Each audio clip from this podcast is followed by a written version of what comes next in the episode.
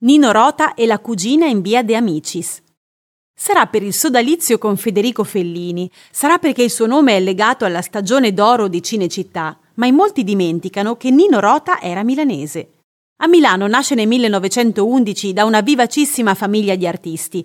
Il nonno è Giovanni Rinaldi, lo Chopin italiano, che suonò al capezzale di Garibaldi. La madre Ernesta è una pianista adorata da D'Annunzio. La zia Titina è costumista della Scala. Toscanini è un amico di casa. Una genealogia che spiega molto del talento e dell'eleganza innata di questo musicista che ha conquistato il mondo con le sue colonne sonore. Quasi tutti i film di Fellini, da Lo sceicco bianco del 1952 a Prova d'orchestra, l'ultima scritta prima della morte, Il Gattopardo e Rocco e i suoi fratelli di Visconti, Il padrino di Coppola per cui vinse l'Oscar, ma che è stato anche compositore di opere liriche, concerti, sinfonie, sonate, musica sacra.